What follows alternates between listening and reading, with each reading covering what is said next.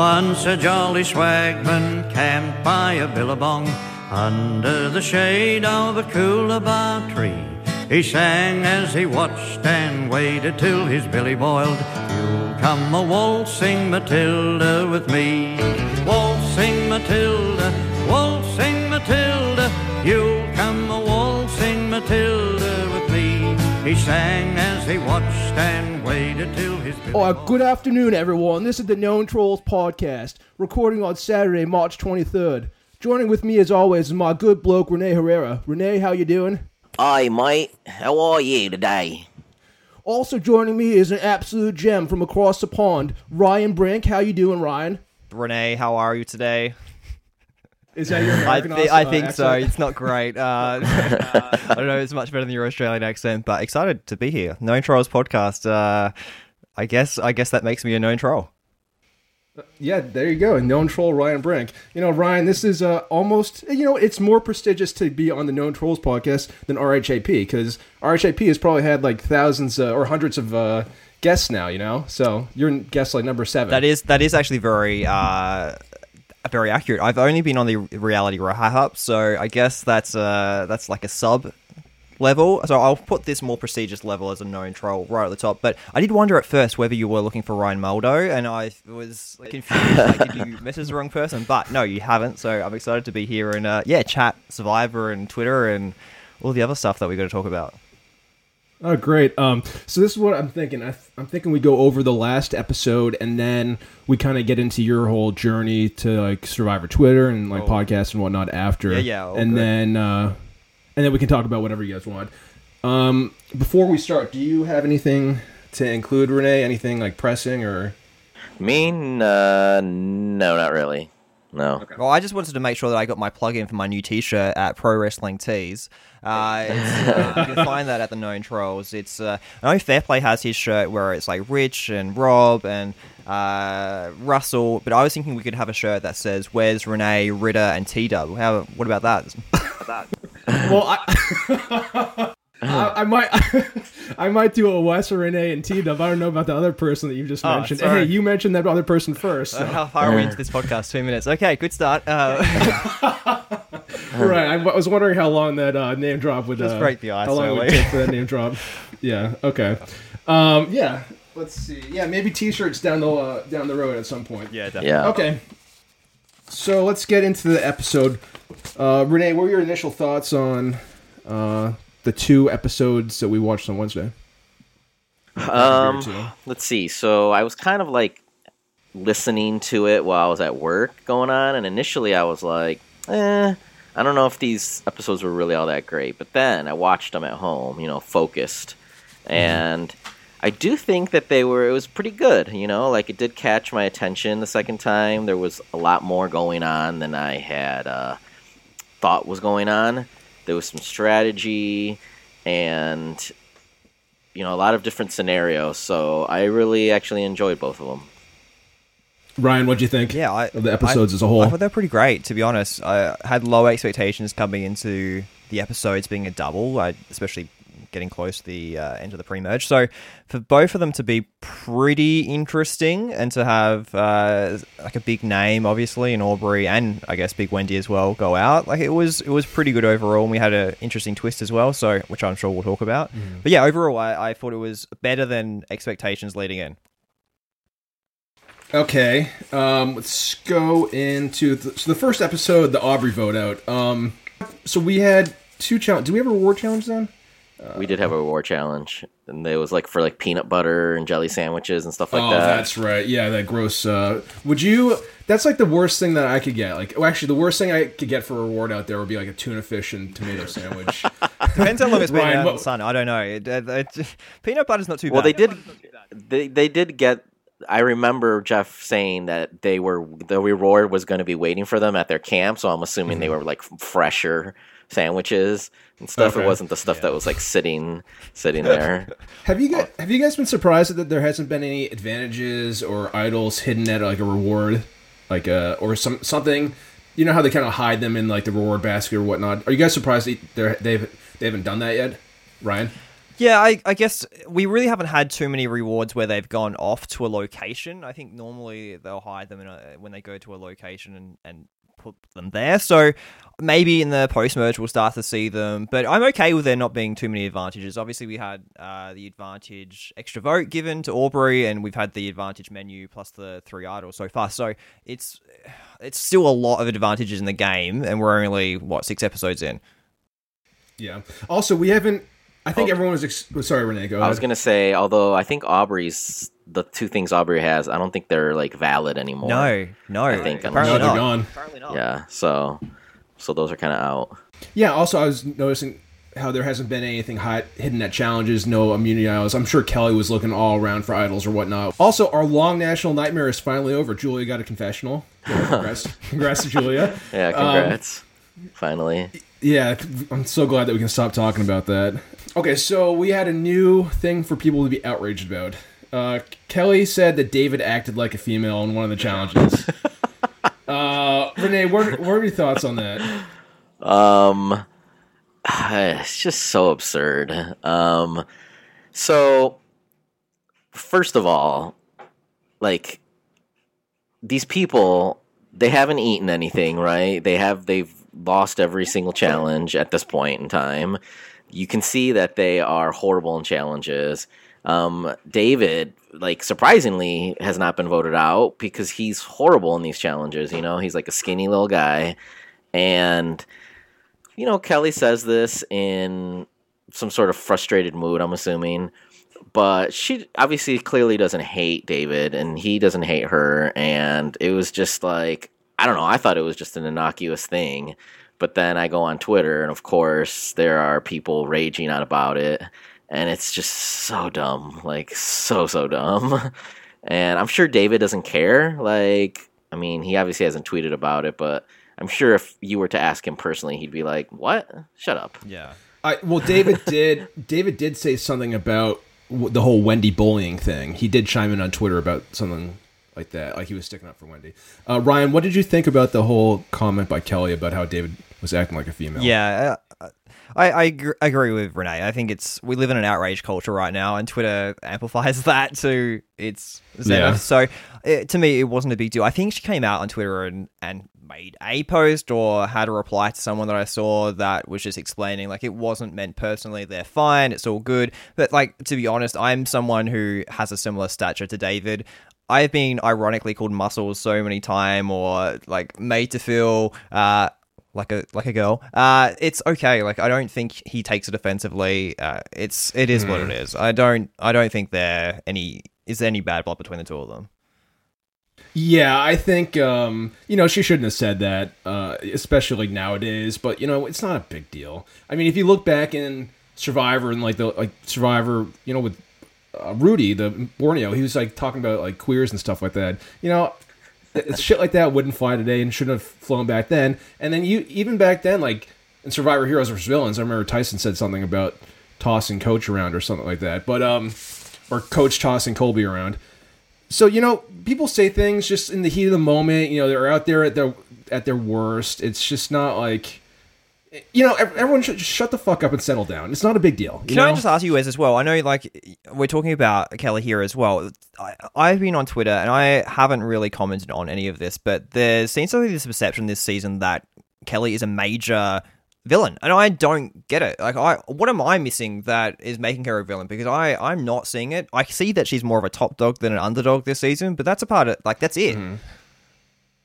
I, I think it's because the whole Wendy thing and them kind of making fun of Wendy in that uh, secret scene, and also you know Kelley, people are getting on her for whining a lot and uh, and just like nothing nothing's going her way, so she's kind of being like a crybaby about it, which you know I would kind of expect to like anyone in that situation be like kind of acting out a bit.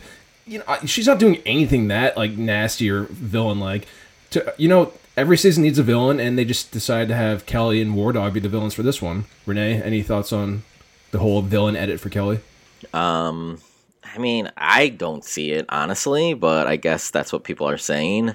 I think that um, look, this is Kelley's third time playing. She knows what she's doing confessional wise, And A, I think she's, you know, been losing everything, but she also wants to give good confessionals, and you're not going to do that by, you know, being tiptoeing around certain things. So Right. she's just going to go for it and, you know, get stuff on air. Yep, totally agree.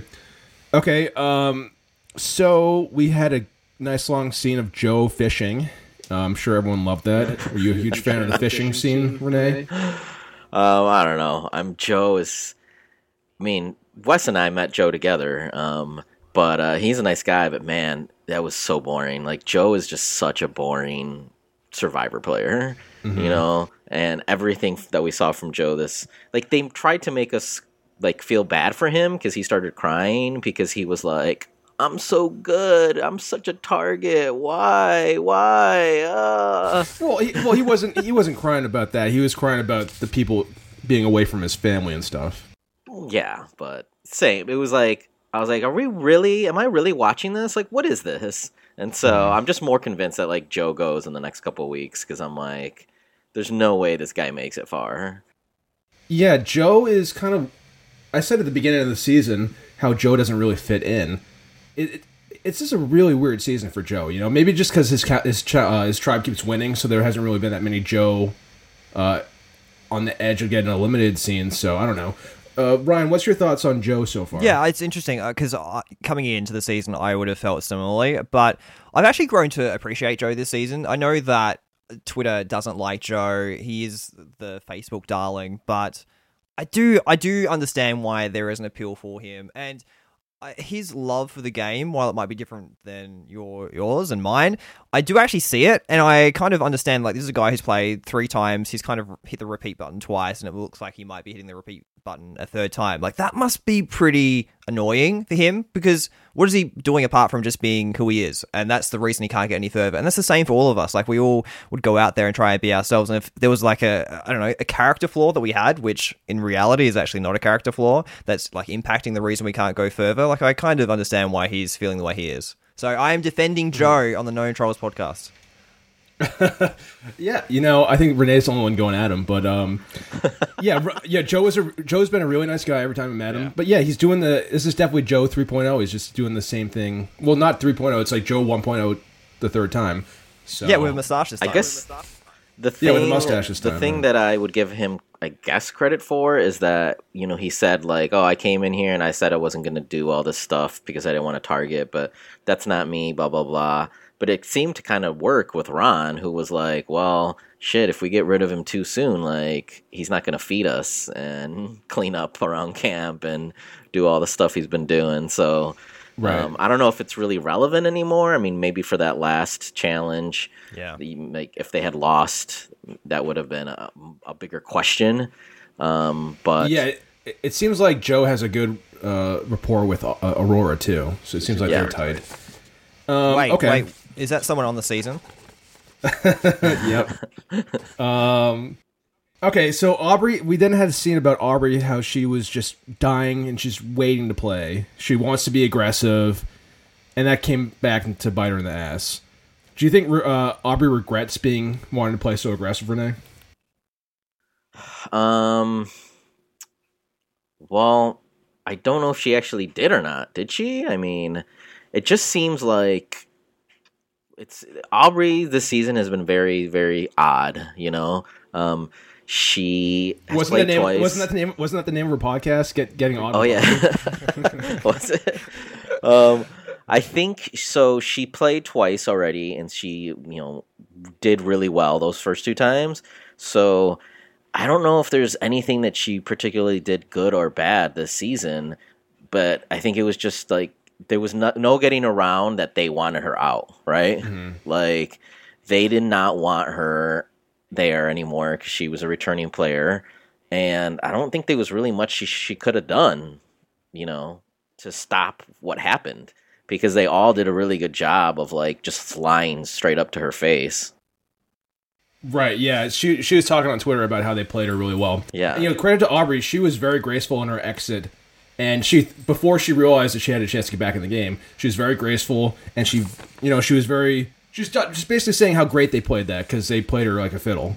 Yeah. Um Ryan, what did you think about Aubry's not playing any her idol or her advantage? Yeah, there? I think she was just outplayed by Victoria, especially. And Victoria obviously Mm-hmm. had done such a great job in convincing her that, hey, my eyes are open. I do want to work with you. Let's work together. And sometimes you're just outplayed by people. And in this situation, she was. And I don't. I don't think it's a, a negative necessarily. She didn't play her idol because we can say the same thing about the next tribal council with Wentworth and Lauren. Both of them keep their idol. Sometimes you just have to hold firm Yeah. and, and have trust. And yeah, it sucks. She was the first original Kama to be taken out, I believe, this season as well. She always had a big target on her back. Maybe she just got a bit complacent and thinking that these people were dodos and that they were going to be, you know, like historically we've seen with returnee players outside Russell uh, in these captain seasons, is that they they are going to go pretty far, and people seem to drink the the coach Kool Aid or the whatever it is that they seem to drink, and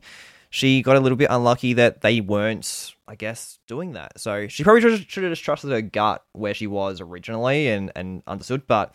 I think the Wendy question is such a big one because we've never seen anyone like Wendy, and she was such an obvious target to take out that maybe that blunted her as well. Oh, don't start with that. We've never seen anyone like Wendy. Because like, if we start with that narrative, then we're gonna get Wendy on another season. I don't want Wendy. on Wendy another will be on another season. We- Wes, I like put, No! it, put over under in the next like three years. No. Oh, oh, She's on no. another Wendy, season, Wait, she- yeah. She's gonna be a he- she's gonna be a hero or a, fa- a favorite, right? Of course, Probably. If there's, if A sugar if there's a 2.0. hero season, she's a hero. Oh god. 2.0 for that. No, season. I was gonna. I was uh I think I agree with Ryan that um, like Wendy was such a wild card that it's Mhm. kind of uh confusing why they didn't actually get rid of her first. You know, Yeah. because uh, I remember way back when when Rob.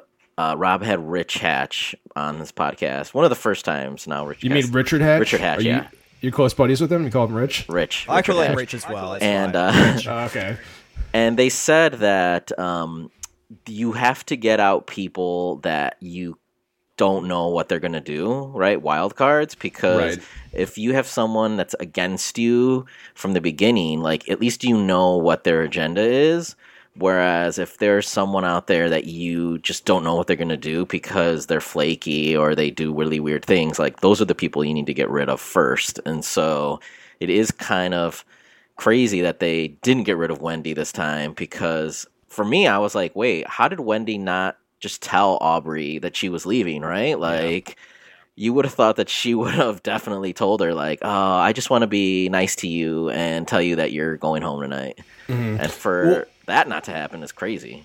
Well, so so Wendy is definitely a wild card. You know, you can't really uh, predict that much from her, but maybe she is also like a strategic player in a sense because she didn't reveal to Aubry that she was going home. Yeah. That's that's a that's a long bow to draw. That she's a strategic player. that's, that's, I mean- that's pretty long. Is she okay? Is she more strategic than, than Philip, or like uh, who else is kind of like Wendy in the past? Philip. Uh, Philip is definitely. I, I, there's not yeah. many comparisons. We had one in Australian Survivor. His name was Barry Lee. He effectively just sat on a log uh, fishing all day. That was his whole uh, shtick. So there's there's rare people that are like e- even to go back to Borneo. Like at least uh, Dr. Sean had like the alphabet strategy. She has no strategy. It was just like I'm here. I'm annoying. Don't vote me out. Don't vote me out. Right.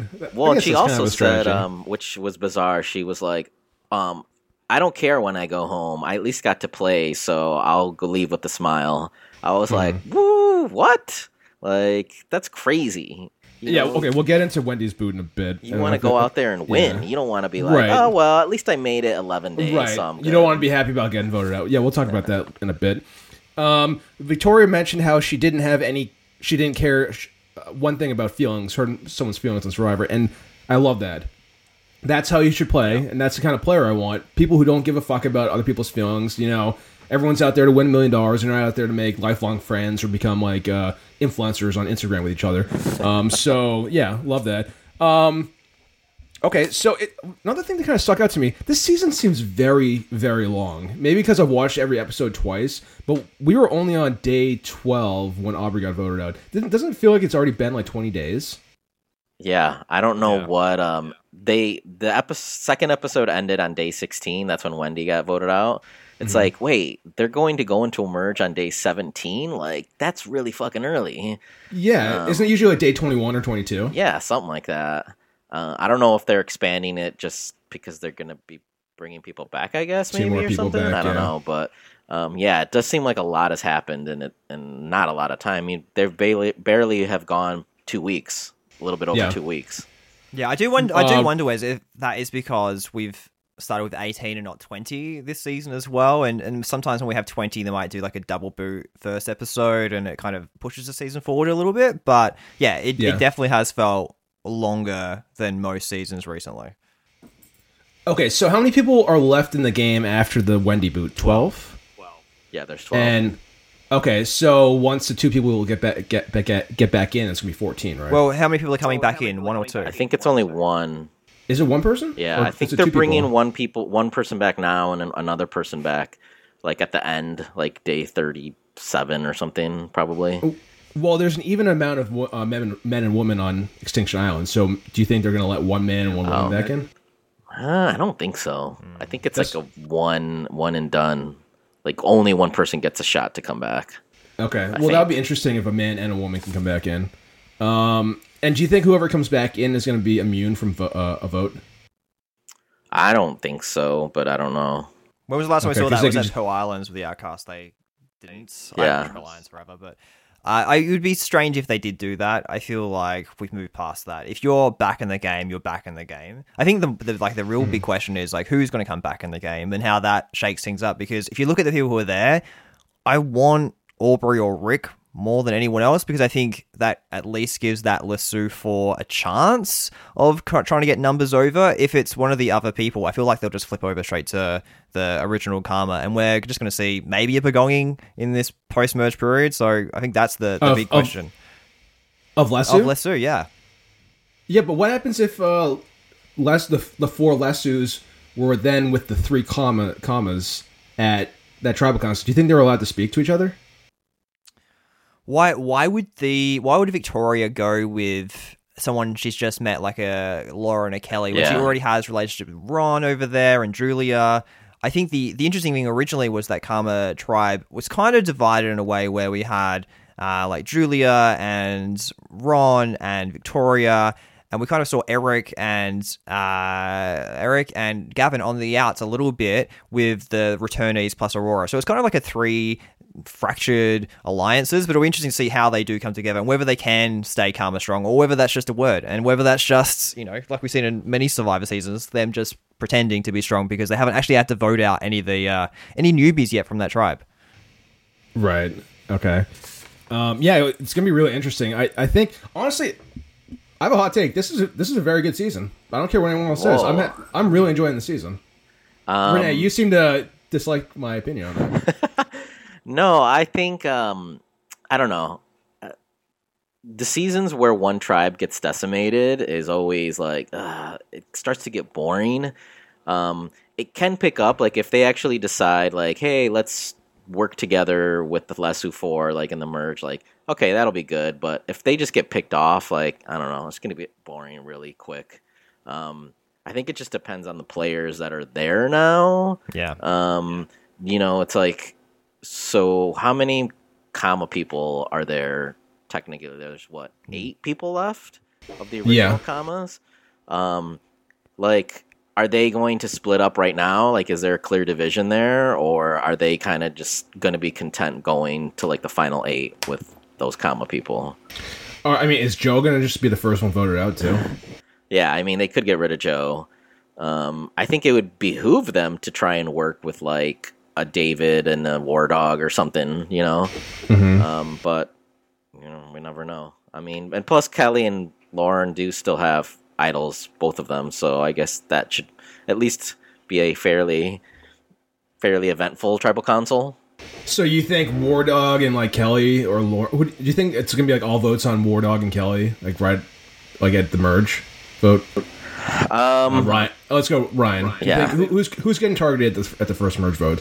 Who's getting targeted the first merge route? That's a really good one. I I would think they would try and target a, a big name, and it does seem like a lot of the Kama people are willing to take out a returnee. So it wouldn't surprise me if it was a, a Wentworth, but maybe maybe they're fearful that she has an idol, so maybe they, they target like a Lauren again. So uh, it would be interesting to see how it does play. But obviously, we know they both got idols, so they're both pretty safe um, at that point. But it's just you know information is key. Like they need to know that the vote's going to come to them, so they really need to hope that someone's willing to share that. Otherwise, they could be stuck and just wasting their idols. Right. Okay. I did have a, a thought on War Dog. He does seem War Dog seems very obviously extremely strategic. He knows how the game works, but War Dog's a is War Dog a terrible social player, Rene? Um, I don't know if I would qualify him as terrible, but I do Pick think your words think, correctly. I think he thinks he's very good, whereas he's not. Like these, obviously, people seem to like him, right? Because he's still around. Um, but I don't know how long he would last if like Lesu got down. If like if Lesu had to go to a Final Four tribal between them, like he probably would be the one that would go. God, I I would love to see him on Extinction Island with all the bozos there. I mean, there would be a lot of fireworks. Oh yeah. Um, but yeah, I think so- he's good, and I think he brings up good scenarios. But like Wentworth said, like he does seem to kind of want to do his own way, and like doesn't really give a lot of uh, options to people. Mm-hmm. Yeah, So- Rene, he's 100% correct because the content that he has is always usually 100% accurate. Usually his ideas are pretty spot on. It's just his delivery is way off. And he does like kind of fall in that Hansian tr- like tree somewhere, like a branch, like poking out. Uh, he just can't help himself, and I, I do love that about the war dog. But yeah, he his bark is a little bit too loud at the moment. He needs to just like I don't know, hide away in the kennel for a little bit and just like Yeah. watch what's going on. Uh, but I don't think that's his style, and like that's fair enough. Like we've seen this brash kind of character come out in a more recent Survivors, where they're definitely looking to cast this New Yorker Boston guy around this age, and I like it. And I think it's it's adds a cool wrinkle to the game, and um, you know, is he the greatest social player? Probably not, but he's still done pretty well to get down to this final four of this original uh, Manu tribe, now the Lesu tribe. So that says that he does have game. Right. Yeah, we need a we need a healthy mix of uh, aggressive, abrasive people with like game bots. So we can't just have we can't just have eighteen or twenty game bots in a, in a season. That'd be terrible. Yeah. I did find it uh, really funny when he was talking about how um, who they should vote out, and then he was like, "But I don't know, Lauren. She just all she talks about is making the merge and the merge feast, and like I don't know. Why don't we just get rid of her? Because that's annoying." Yeah. Um, I thought that was funny because that's probably true. I mean, imagine how annoying that must be. Someone always talking about food. Oh god, it's always somebody on a season of Survivor. Uh, yeah, Kelley and War Dog aren't the best swimmers. Um, what do you think?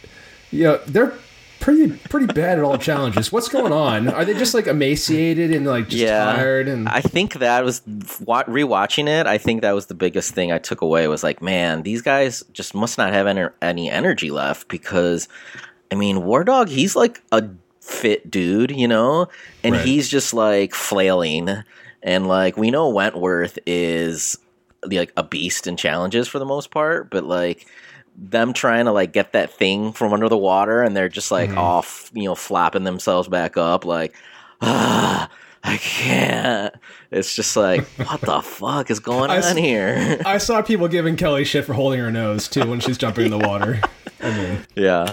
Maybe maybe War Dog should spend less time doing curls at the gym in front of the mirror and maybe more time in the swimming pool. You know, doing, doing some laps. um, Ryan's like, I'm not going to comment on that. no comment.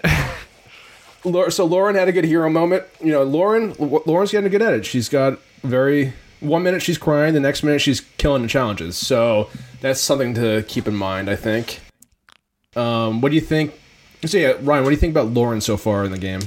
Yeah, so I I've been someone who likes Lauren. I don't know if it's biased because I made her my winners pick preseason, but I I do think she's a pretty interesting player. The the more recent stuff where she's been, why are they showing her so emotional? I think that's the big question because I'm sure there's a lot of people out there who are emotional and are struggling, but they're definitely highlighting her for a reason and trying to show this narrative of her being emotional. Um, she's got this connection with Kelley. She's obviously got this idol she's she's making the merge. So I do feel like whether it's just that she has a big moment where she plays her idol successfully or or whatever that is, I still feel like there's some kind of moment left in this game that they're trying to make us I don't know, get behind her emotionally and and support her.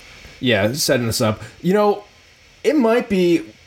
It's might. It's probably really beneficial for all of them to go to all these tribal councils early on. You know, those Lesu four, the former Manus, they're gonna they have so much experience going to tribal council. So come merge time, you know, people like Aurora and Julia, and maybe Joe's gonna be a little rusty. You know, they're gonna be like they're seasoned veterans at tribal council now. Do you think that holds any weight, Ryan?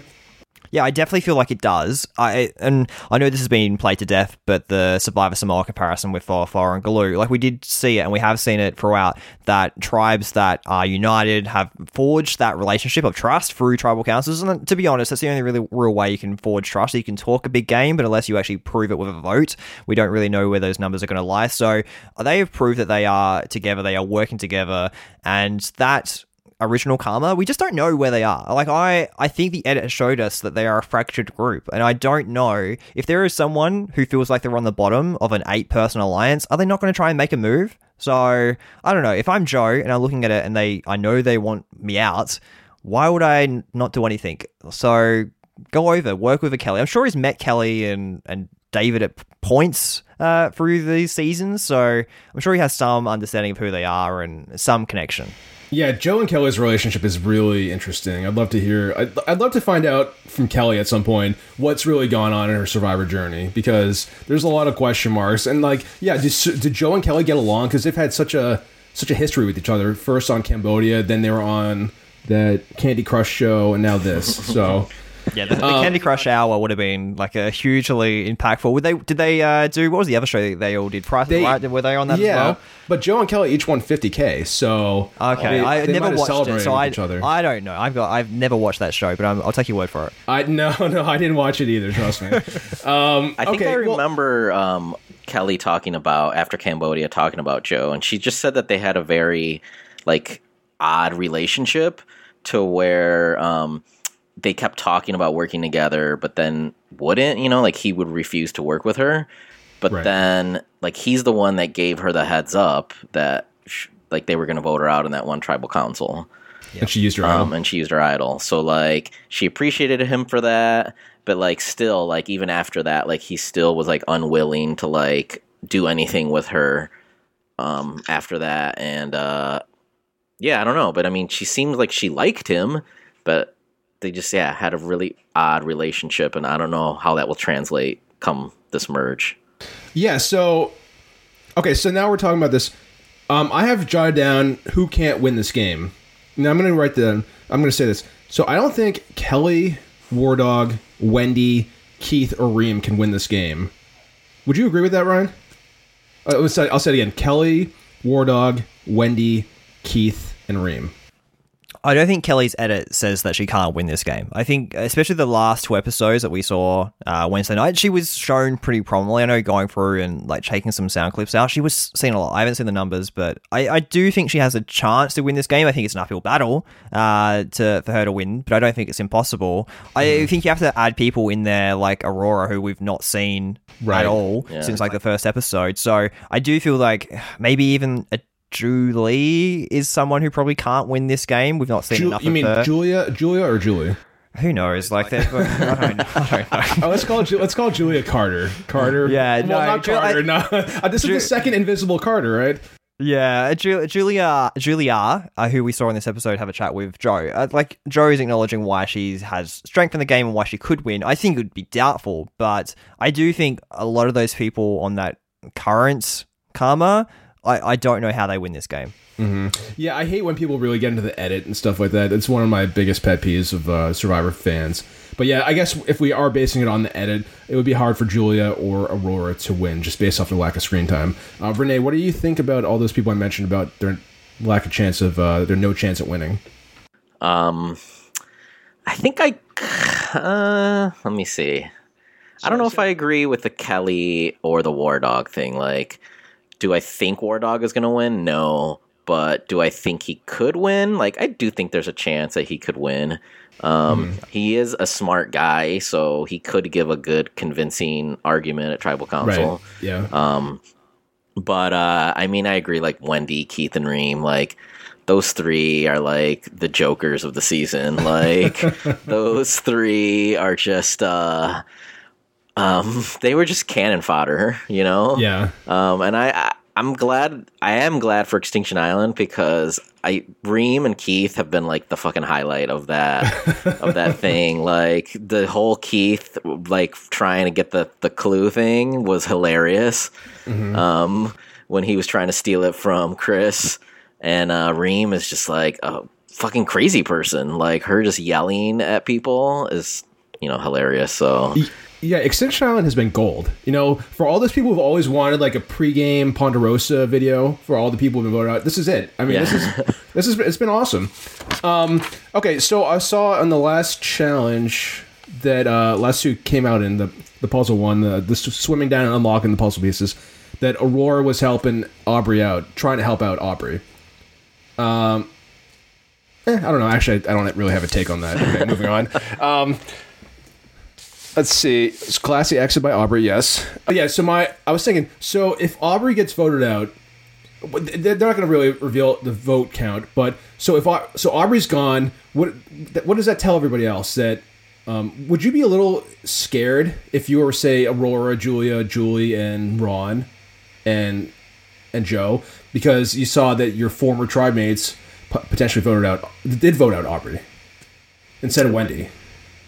Well, um, I don't see it as that. I just see it as a return returny thing. Like I think that they were like, oh shit, like they got rid of Aubry over Wendy. Obviously, they don't want returnees here, which I don't think the other Kama people like necessarily care about that. As except for Joe, obviously, I think Joe probably was the only one that was like, "Oh fuck, Right. Yeah. Well, because Yeah. it's, it's just the return, returners are getting targeted. yeah." Um, Ryan. Well, if yeah, I agree. If it had have been Gavin who had have been taken out, you'd be like, "What the fuck's going on here?" Like that would make you question. But the majority of those people are newbies, and I think as as long as the newbies are kind of sticking together, which I think they they are for the most part, I don't think it's as big a deal to them. Like I I think they'll kind of get it. Like, oh, Aubry was already a target for us originally. Now we've taken her out. Good. We're to the merge, and we'll just see what happens from there. Mm-hmm. Uh, Wardog's terrible at pitching. Okay. I don't really, everyone knows that now. Um, it's kind of funny, you know. It would. It kind of probably sucked for Kelley's idol find. It's you know if they hadn't shown that Kelley scene uh, kind of calling David a, uh, acting like a athletic like a female, um, she would have had this like great moment on Twitter about Kelley finding the idol and stuff. But because of that whole David thing, you know, people weren't re- weren't really that happy for Kelley finding the idol. So I guess I don't know. It's, it's a very very interesting edit for Kelley this season. Rene, any? I mean, we talked about Kelley earlier. Anything else about her idol um, find?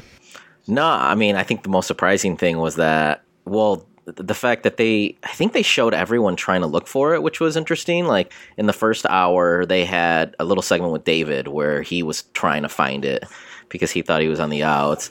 And I thought for sure he was going to, and then he didn't.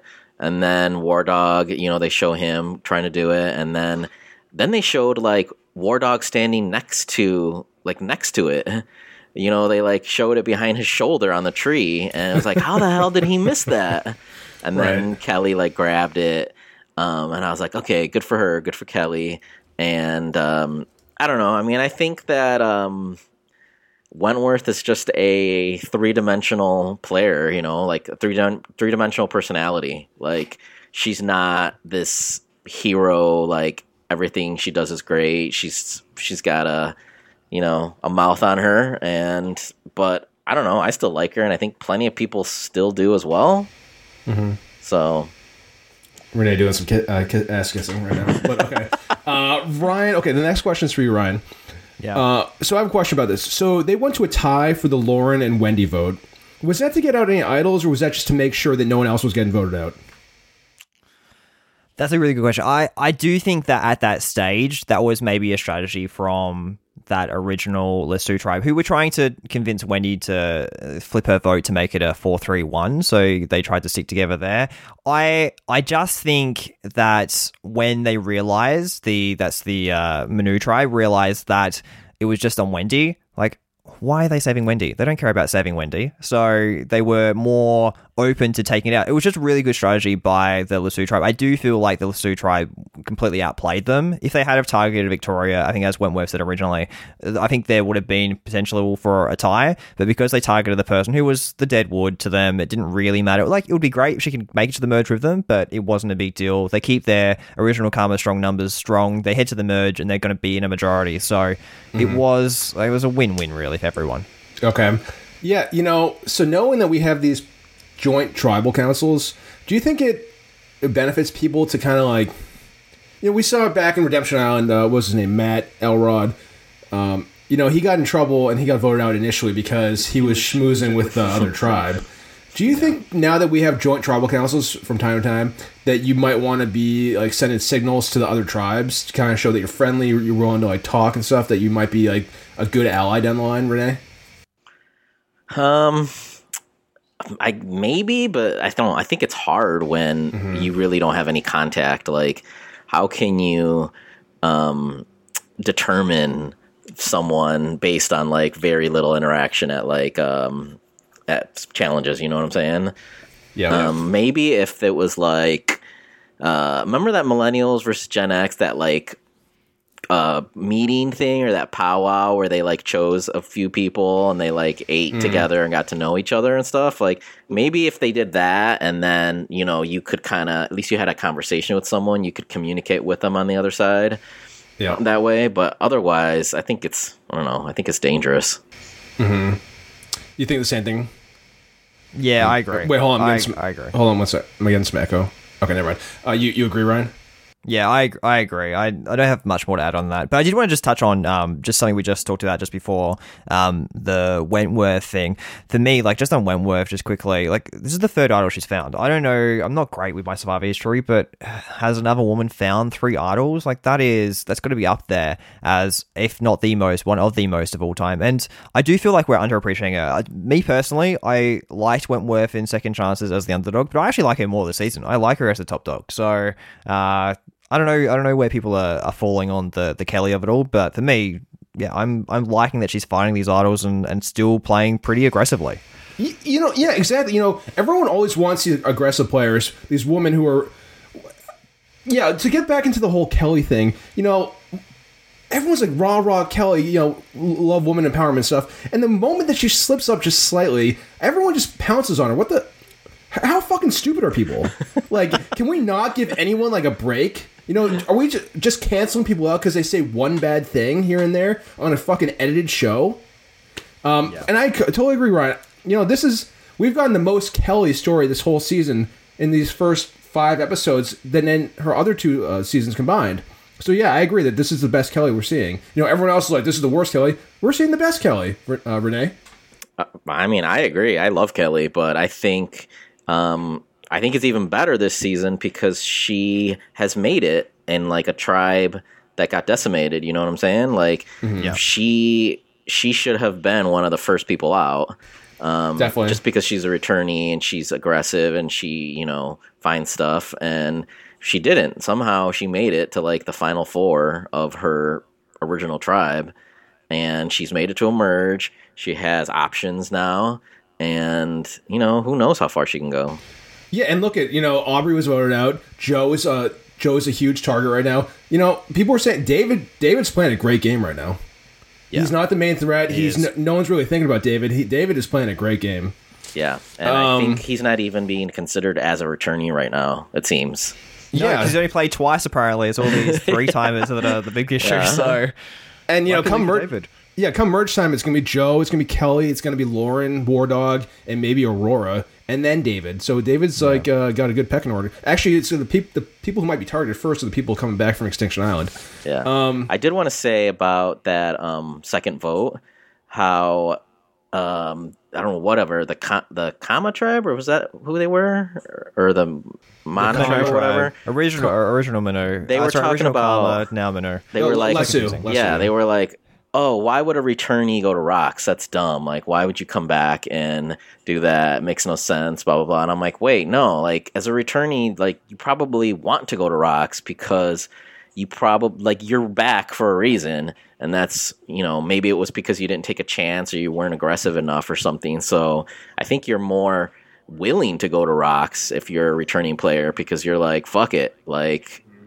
like it's time it's time it's go time you know and i think that that was one of the uh, i think david called their bluff at tribal council because i think he was like yo i've done a, a rock draw before and i'll do it again you know? And i think he did it in such a way that they were like oh shit i think this guy he's right you know? And so let's not risk anything right now. Let's just fucking get rid of wendy. Okay, so if we're gonna look at odds, you have at that point you have if you're gonna go to rocks, you would have a one in six chance of going home. I mean, I would take that Yeah. those chances every single day.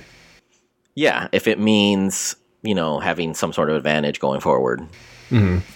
Yeah, Okay. and especially when you consider uh, if you're a returnee and you're taken out by a rock, the amount of support you would get online to have another go would be Yeah. ridiculous. Jessica Lewis still gets support for someone who.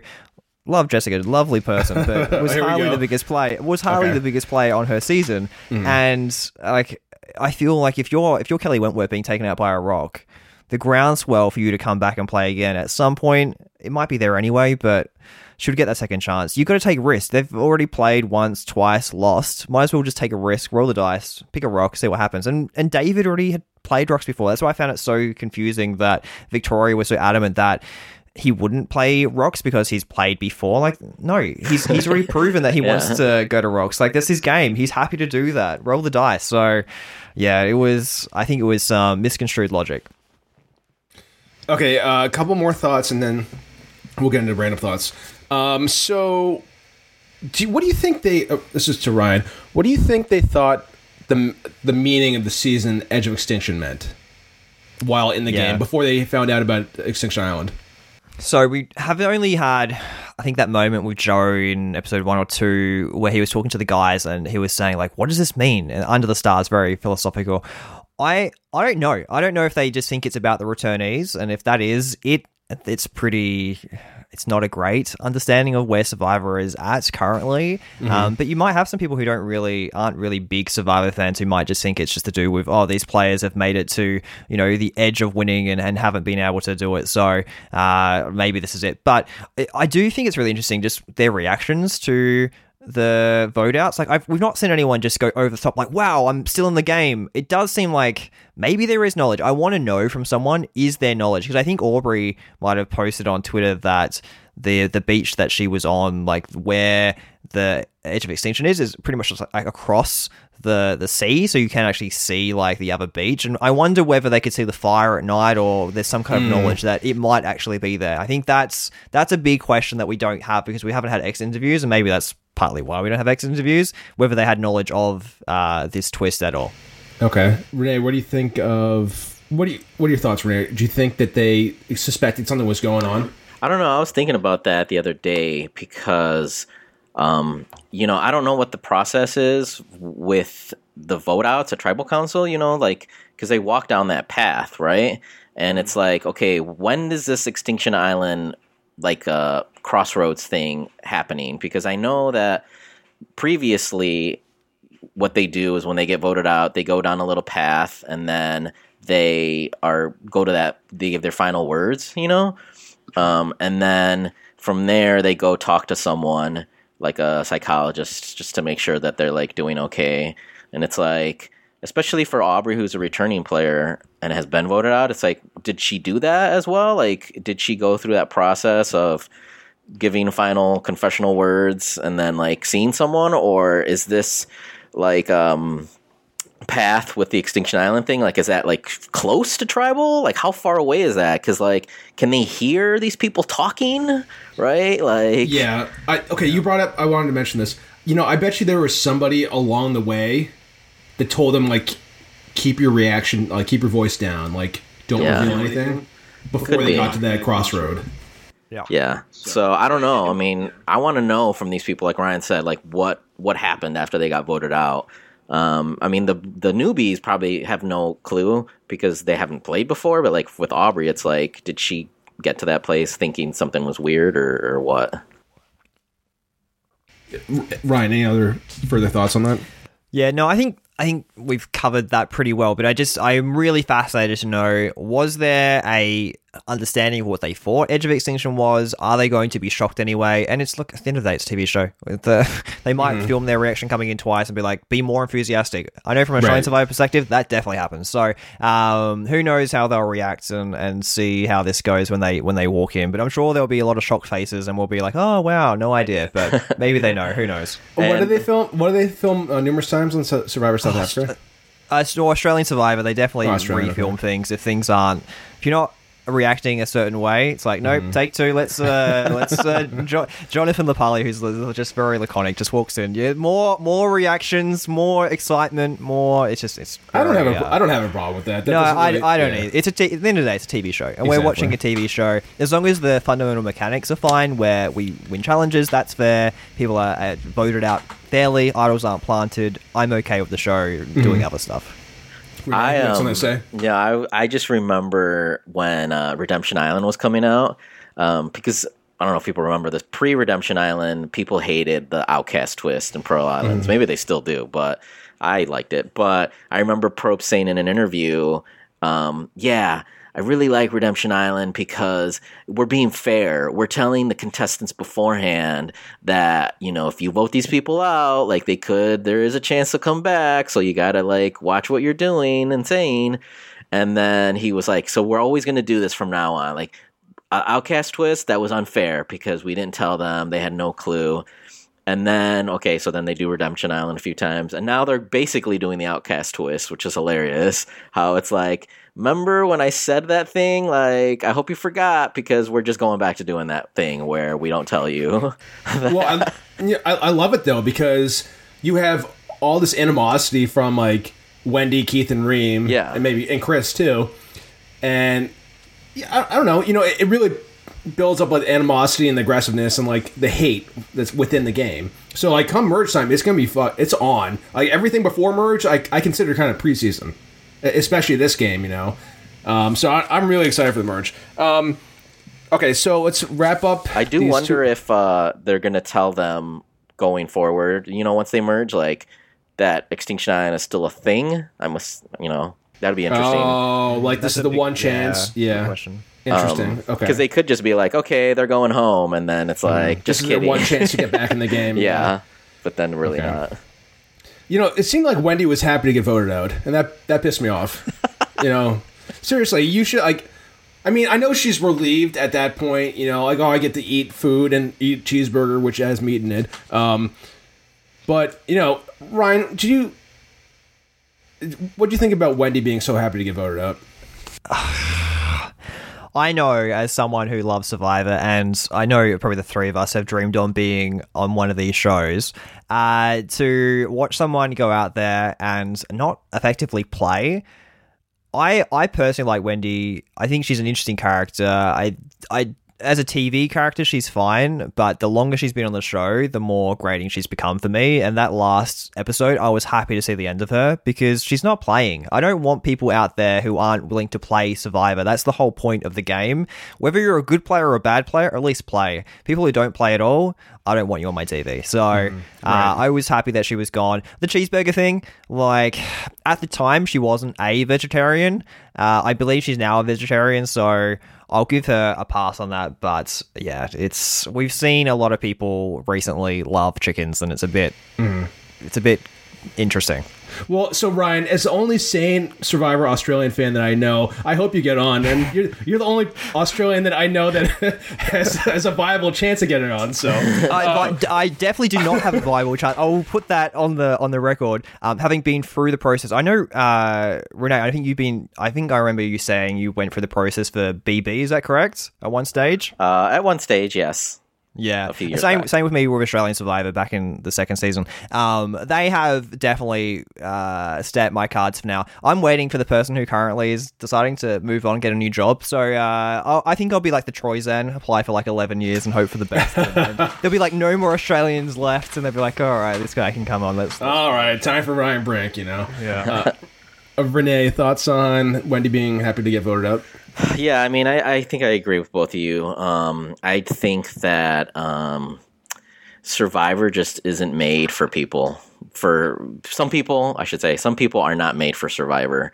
And I think Wendy is a classic example of, you know, that. I think she was a fan going in, but I mean, she just didn't seem to have any game plan. And um, I think, honestly, she was relieved that she didn't have, like, I think things were too complicated for her, right? So I think when she got voted out, she was like, okay, whew, like, I don't have to deal with all this strategy stuff anymore. And that's good. Um, So how surprised were you that, That she ended up going to the Edge of Extinction? Because I was shocked a little bit that she ended up going. Because I agree with you, Rene. I think she was kind of relieved, like, oh, thank God, like this is over. Uh, like I can tick that off my bucket list. At least it's done. But Yeah. then she's like, oh, I'll just go here. I guess keep the journey going. I I do wonder whether she'll have like a moment. And she's lucky because they're going to go to the challenge very shortly, and she doesn't have to be there for that long before whatever happens. Yeah. But if she had been there in the Reem position, like I think she would have potentially pulled the flag. Okay, do you guys have any closing thoughts on the, the two, those two episodes, and on, on the season too?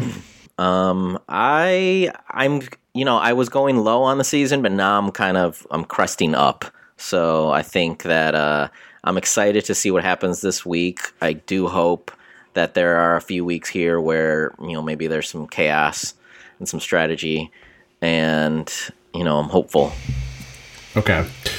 All right, that'll wrap up the Survivor, uh, the episode portion of this. Let's get to the after show, the the main, the main, the best part of the Known Trolls podcast. Okay, um, let's do a quick friend, friend or foe. Um, my, so,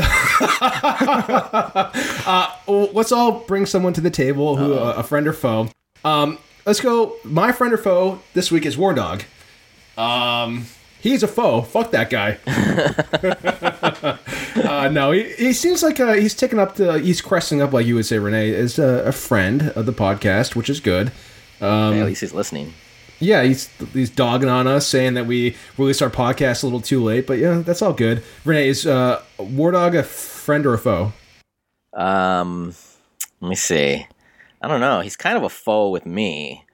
Okay. Um, oh yeah. but um but i think uh, here i'm hoping that you know that we can be friends going forward i think. We can settle our differences and and go forward as friends.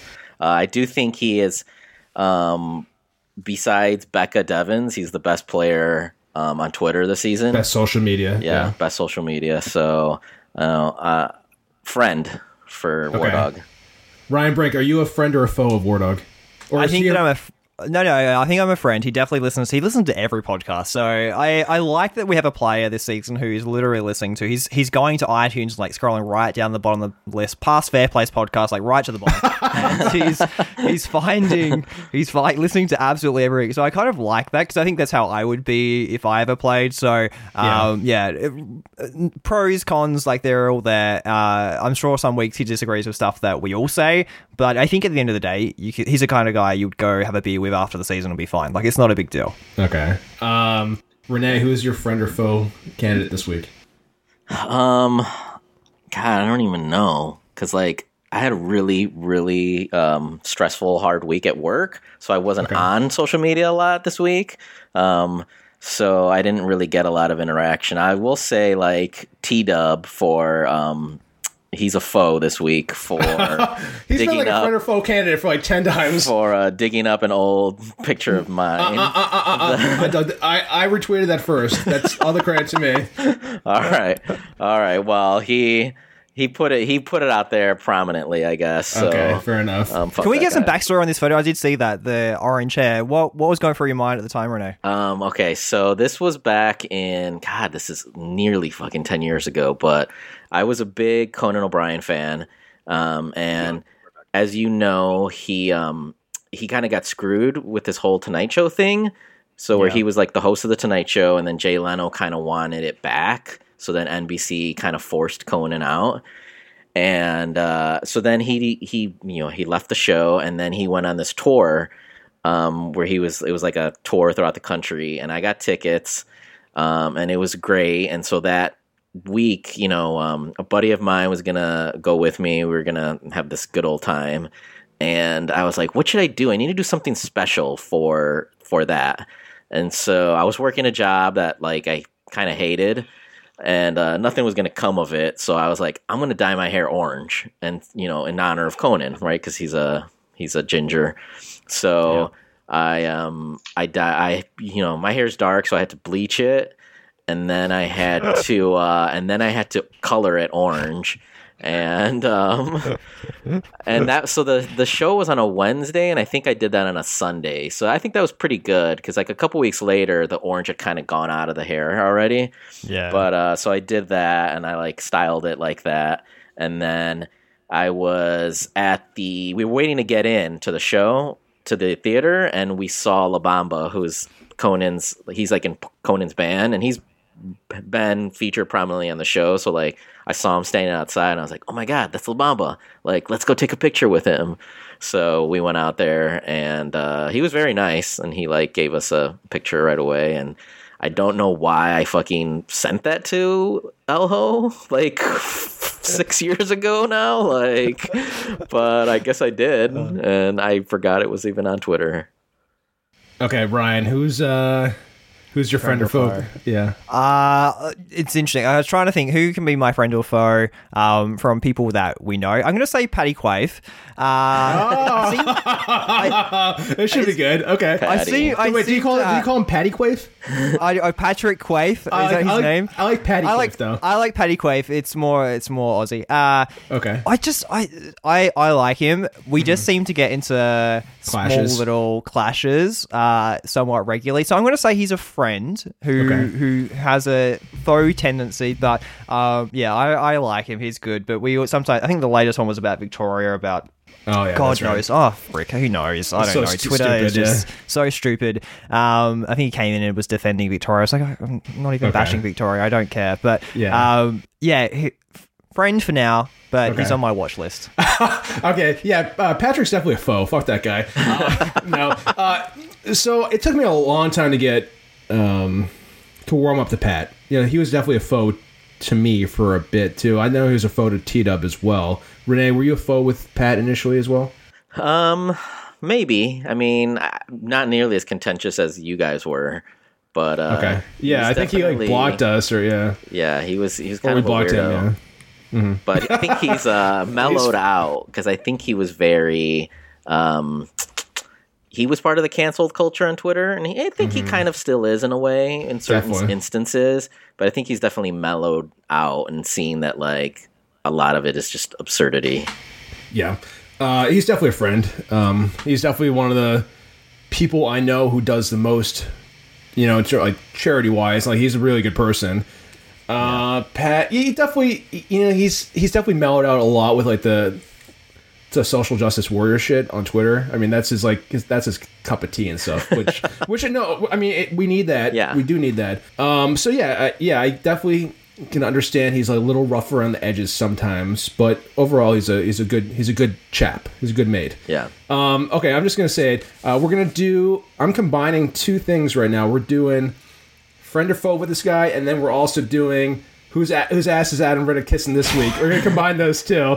Um, okay, so we've been very critical about Adam Ritter in the past. Yeah. I haven't really said anything to him or uh, had any kind of connection with him in like six months.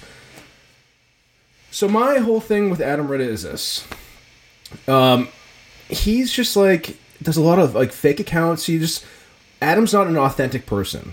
He wants to speak his mind, but because he's got followers on Twitter that he values, he doesn't want to ruin those relationships. So he goes to fake accounts and to voice his opinions. And it's it's silly silly nonsense. Um and it's just like really manipulative weird shit and I'll, I've I told this I've said this before. If Adam Ritter wants to acknowledge everything he's done and come clean about everything, we could have a fresh start. and that's it. Uh, I'm not going to trash him anymore. I've stopped really kind of going in on him on Twitter and on this podcast just because I, I don't. At the end of the day, you know, uh, uh, get rid of all the shtick and stuff. Like, you know, I, I care about like everybody. You know, I don't want to see negative and bad things happen to people. And you know, I, I've been, you know, basically so like, just fess up, come clean, be on that authentic, good person, and that'll be it. Renee, thoughts on uh, R- Rita? I guess.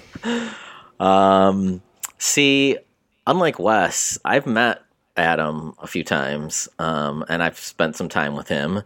And I've heard a lot of good things about him in person, but I've heard some negative things yeah, too. So and know. he he he's a he's a good guy, you know, in person, having drinks with him and everything.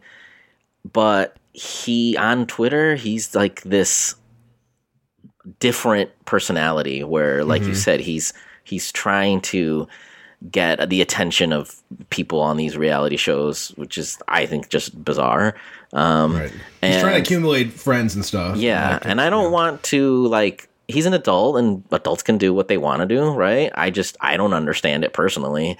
And I think that um Adam just he needed to do a little bit of growing up. Um and you know, but I do want the best for him. But I mean, I agree with you that he does all that fake account shit, which is really weird.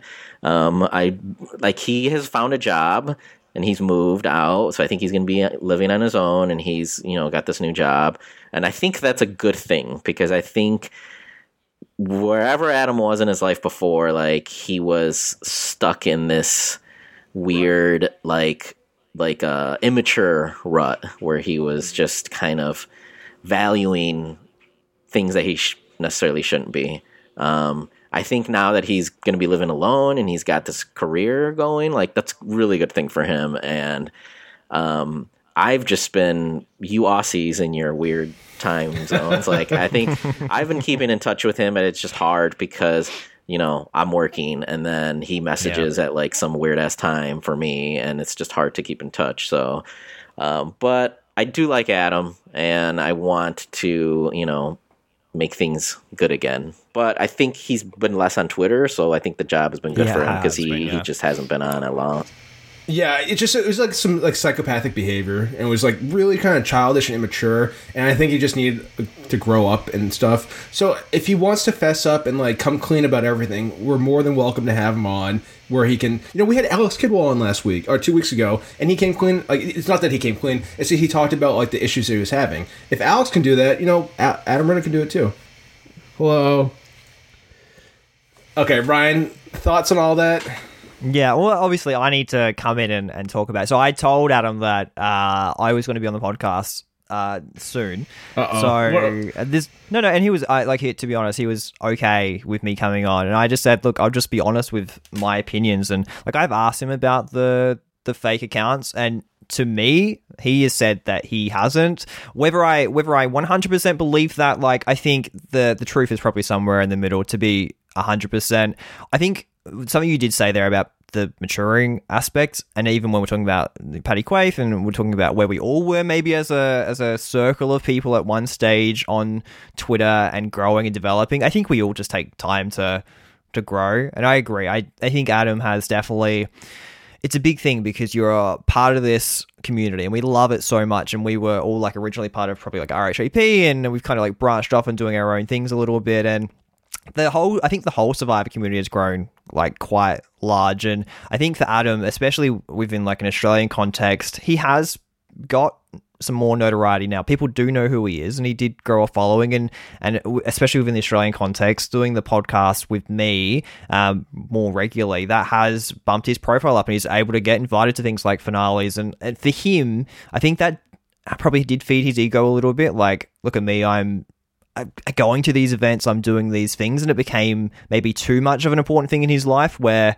Like for me, I've always had work. I've always had other stuff going on, and for you guys as well. Like uh, Survivor's a cool little niche thing, hobby on the side, but it hasn't become life. And I think when you, maybe when you don't have a lot of extra stuff going on in your life, like it can become quite consuming, and it does become like everything that you want it to be. And I do, I do think he's in a, in a much better space. I know talking to him during that time, like when stuff was getting pretty uh, real with some of the the Wandoff crap. I don't even know. I fuck, I don't know, but I know I do know it impacted him like significantly, and he was pretty. He was struggling with it. I think we all have had our struggles, and I listened to Kidwell's podcast um, two weeks ago. It was great. It was probably the best moment of the podcast has had because it was it was he was, he was just raw and honest. Yep. And I I think I connected with Kidwell as well. It's like I get it. Like we've all had these times where we've made huge mistakes. We've all had our personal mental demons as well that we go through or still go through. I think that's something that that Adam has faced over the time, and I I think he's on a, a better track now that he's moved to Sydney. He's got a job. Hopefully, like things will start to to mellow out, and and survival will be where it should be, just as a hobby, not as a whole consuming life. Like it's mm-hmm. not. Reality TV isn't that. You're not even if even if you play Survivor, you can't let it become everything. And I think some Right. fans let it go a little too far. Oh, they definitely do. And yeah, you know, we're all humans. We all make mistakes, and we just. I think the problem that I I had and a lot of other people had was just him not being authentic, him lying. It was like nonstop lies for him, and I think it was just maybe he was in a really bad space. But it was just like it was a consistent behavior over time, and like like I've I'm trying to trim the people out of my life who are kind of like bad influences or just like like bad people, like uh, quotation marks. But Yeah.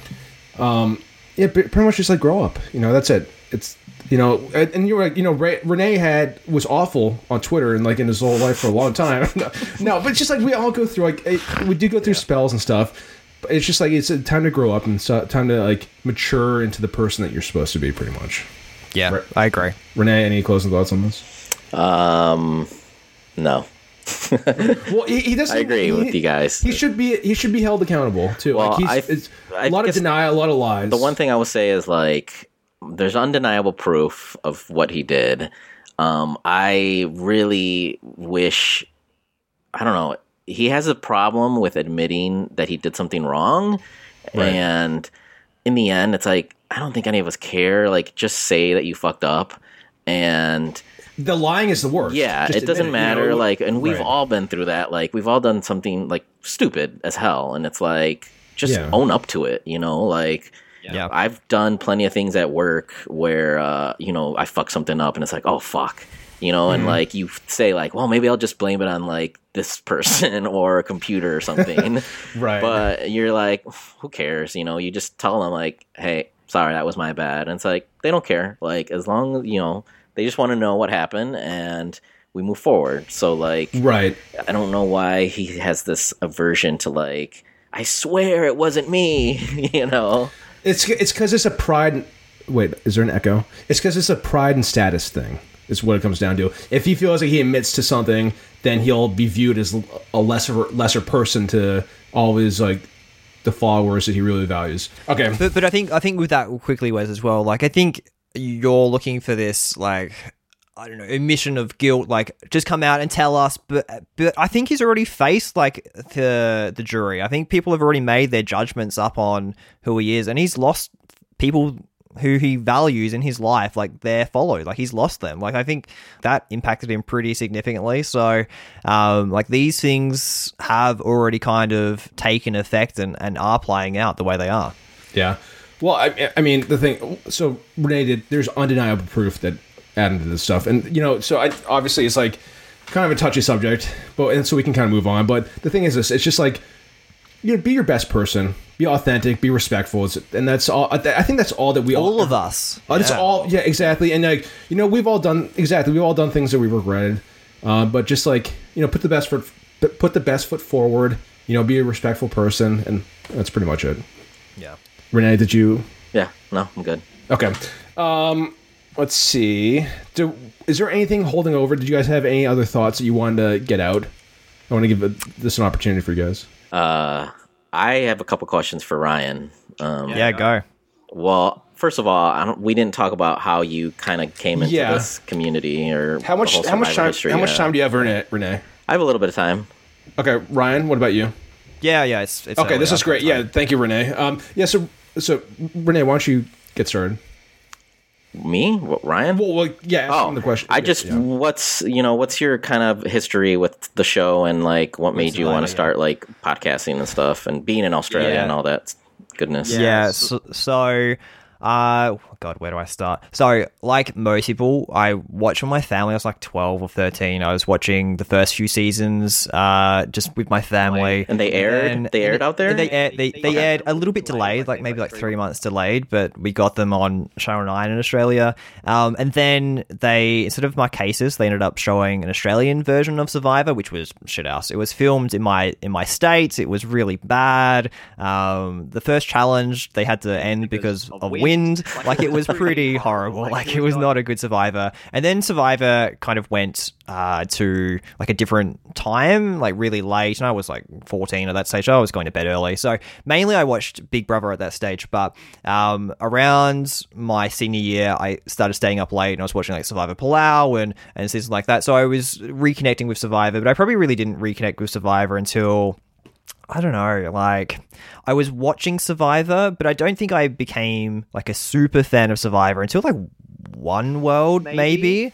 Because Oh, that's great when I started, Yeah. great season to go. Because that's that's the season I started to listen to podcasts and I found Rob and Survivor Oz at the time as well, and uh, started like looking at that kind of stuff. And uh yeah then i i uh joined survivor Oz for like a very brief period of time um did some uh podcasting and blogging. And then i just started my own thing. I was like uh, i just do my own thing. And then australian survivor was announced and kind of just run from there where started podcasting about Australian Survivor, and um, yeah, just have kept podcasting since. So You kind of glanced through that. You kind of just like really skipped through that Survivor yeah, Oz yeah, period. yeah, that's, that's a really that's a touchy subject.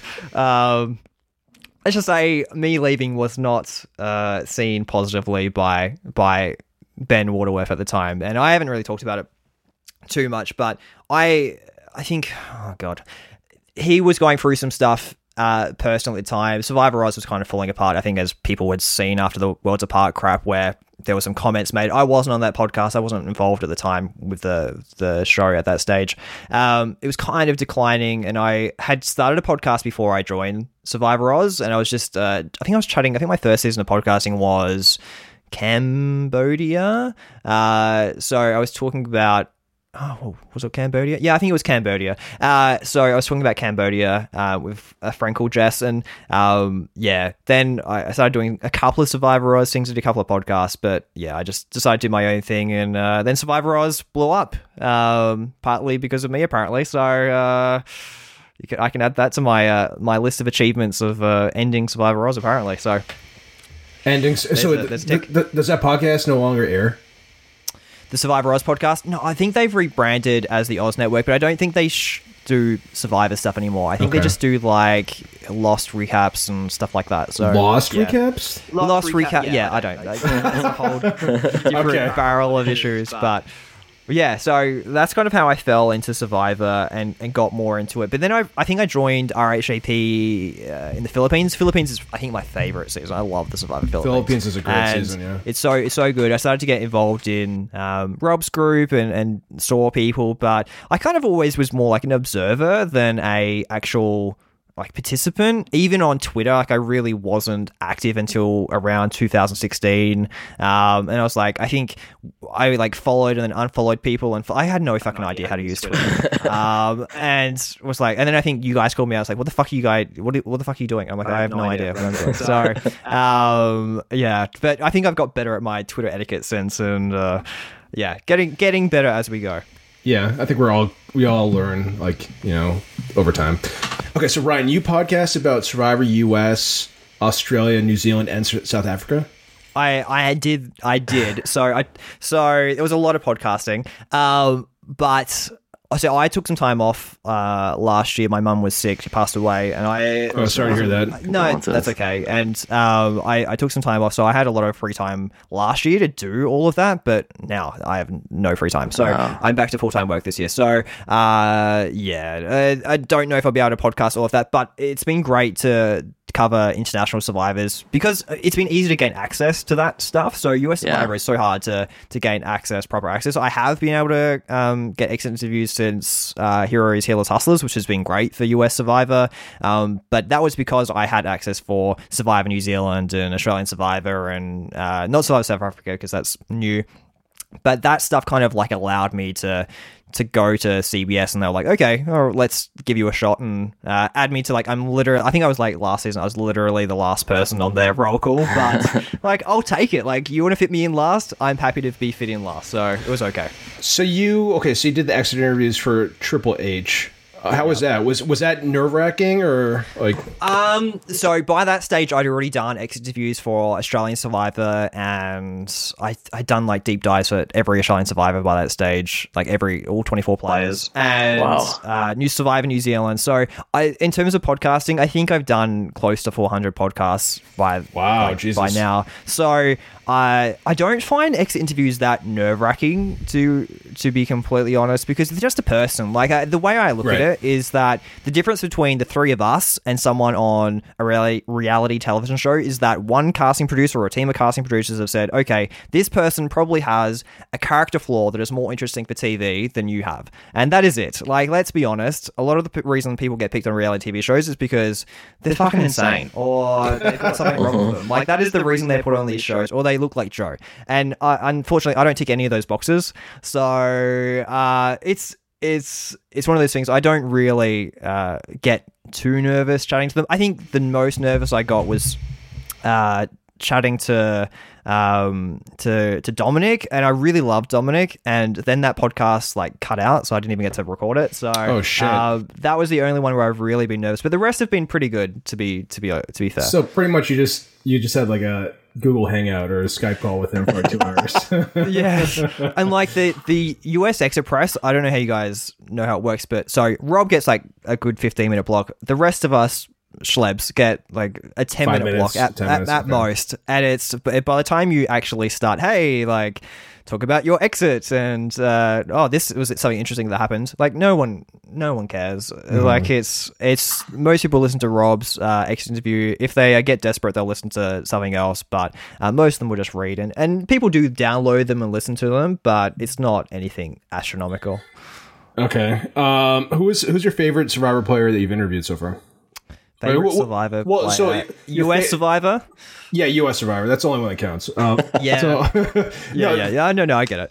Uh, s- I I uh, interviewed Richard Hatch, so that was Oh, wow, okay. That was pretty great. Um, that was very very early on. Uh, I bid on one, one of those charity calls. It was like 2015, I think it was when I started the podcast. I was like, uh, all right, I'll like pay 40 bucks to chat to Hatch, and uh, yeah, we chatted for like an hour and a half. It was great. So Did you re- you record? Okay, so that you were just just chatting. You didn't record. yeah? I, no, no, I recorded it and I, I published it, and it was Okay. it's a it's a really horrible podcast. People can find it if they really scroll down. Uh, it's like the bottom of my podcast feed, but it's it's pretty shit. But it was good at the time. We were talking about. Uh, I think it was around the time that you guys had just uh, had your gay rights go through, which is really like interesting at the time because Australia was at a moment where we were talking about doing it, but we hadn't legalized it at that stage. So yeah, it was actually we talked about Survivor, but also just like other stuff, which was cool.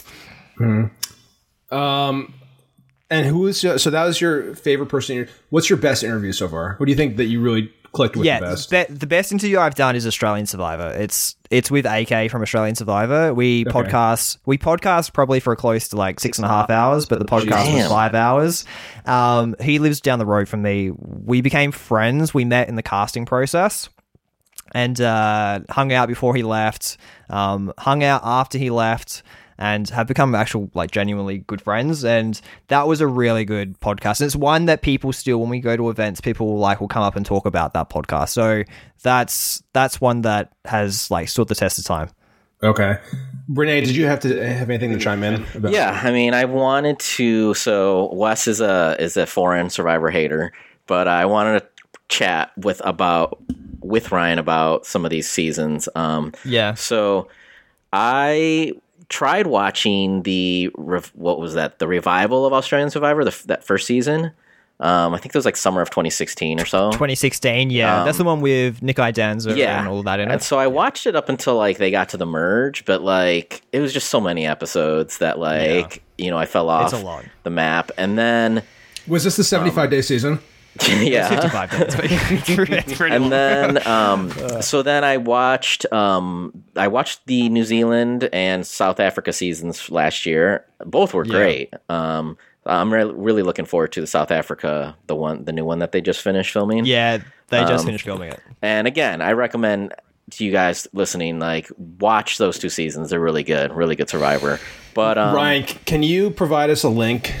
Uh, is there links online to watch Yeah, the full there's, seasons? there's there's links every, everywhere. If you're part of RHAP, there's easy links in there. But if you're not, there are there are some links online which I can. Uh, Yeah. forward. Are those like some are- fa- I can dig them up. There's some too. Facebook. There's some Facebook groups that like reality backstabbers or reality bites or whatever they're called. They've got huge links in there, so just check those out. But I'm happy to provide. If anyone wants to DM me, let me know. But I, I if I was to rank them, um, it's interesting you say New Zealand. Did you see the very first New Zealand though, Renee? I did 'Cause not. That was, I did not. I heard that, season was, not slow. good.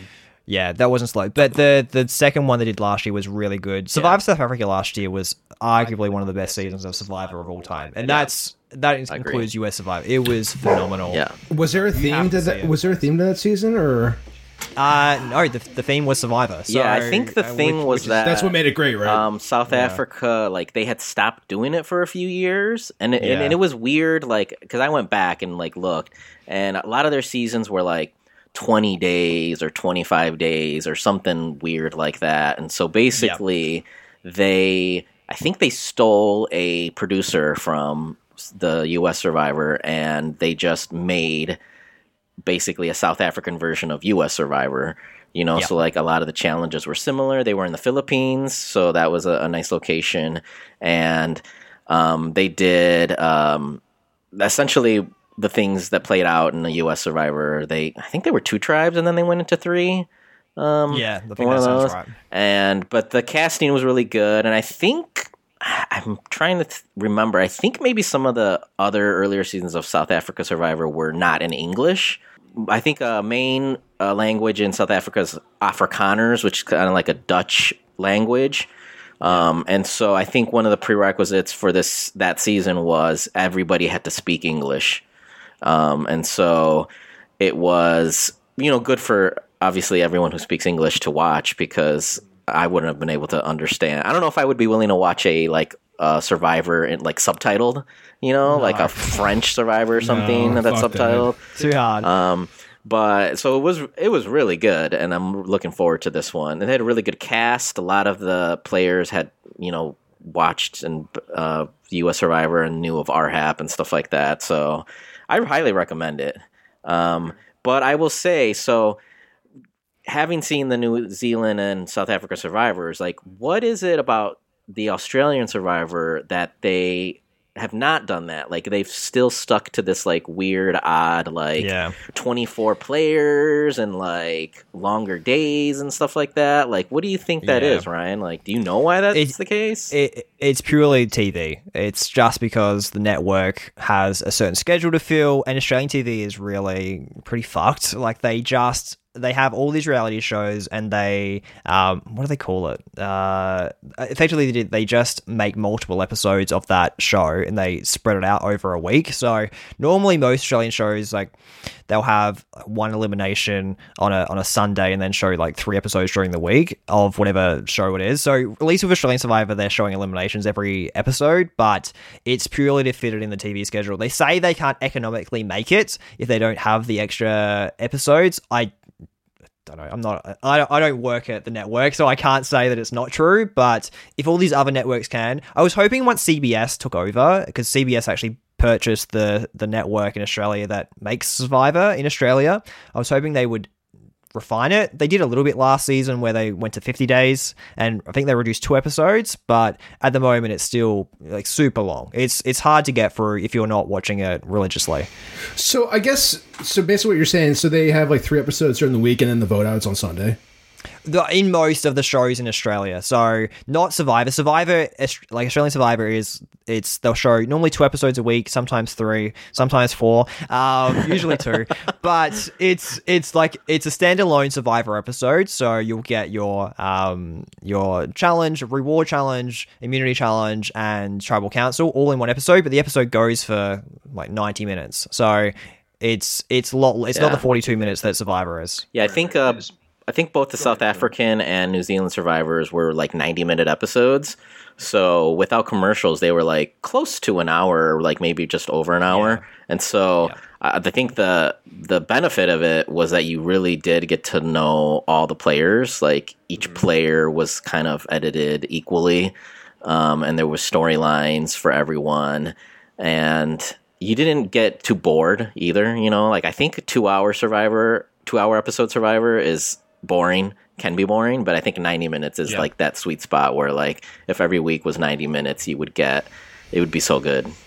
Yeah. So yeah, I was gonna say so with that many episodes and that many hours per week without in between votes, you get a lot of island life. You get a lot of strategy talk too, which is great.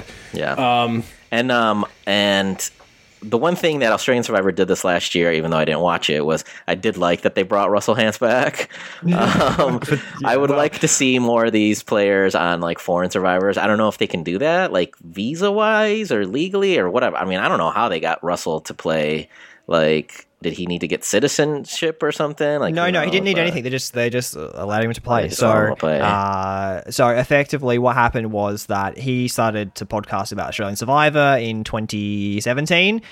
Yes, 2017, and uh, he was doing it with um, a survivor from the first recreation, Phoebe, and uh Uh-huh. they reached out to Phoebe, said, "Hey, do you have Russell's details?" She forwarded them on to uh, the people at the network, and They couldn't. They couldn't. They couldn't. They couldn't have just DM'd him.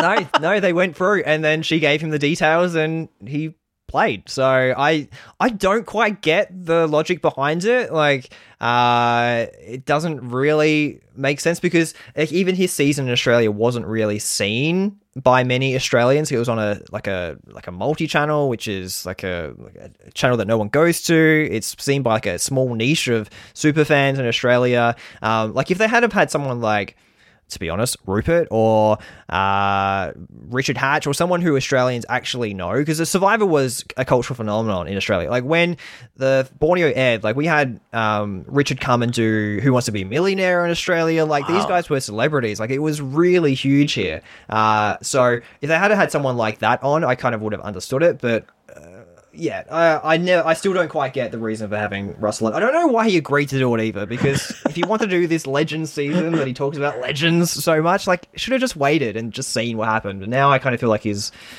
I don't know what he's doing, but he's he's not going to be on anytime soon.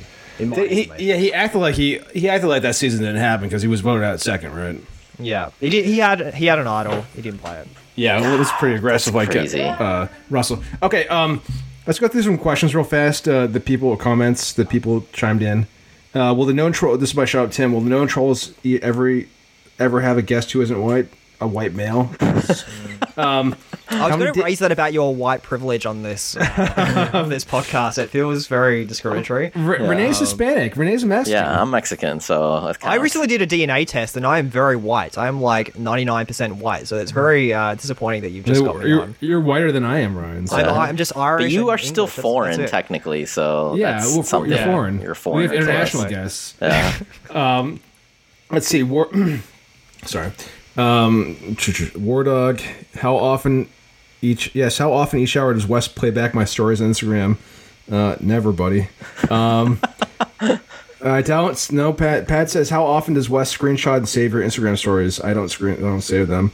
Um, I mean, come on. That's just underst. I don't know what Wardog's saying here. Um, uh, Nothing good. Nothing good. Tim. Tim thinks that we're covering Survivor 37 today, and we're not. No. Um, that's a how many cursed bur- season. Tim says, "How many burner accounts is too many burner accounts?" Rene, No. No. uh, Pass. Ryan, how many burner accounts is too many burner accounts? Uh, it depends how many emails you have, I guess. So how many how many can you have? Uh, zero. You shouldn't have any burner accounts. Okay. Uh, well, don't you have the Brinks of Reality podcast Twitter account? Isn't that your burner account?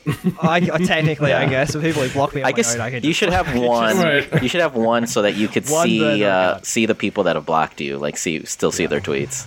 Isn't it a bit narcissistic to be wanting to see what people who blocked you are doing? I, I do get it, but I think you look like you look a couple times and then you realize, you know what, these people don't really matter.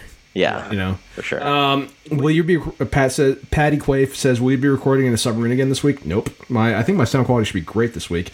Uh, Brandon Dworak says, "Is the Wardog the first in-season contestant to regularly listen to the known trolls?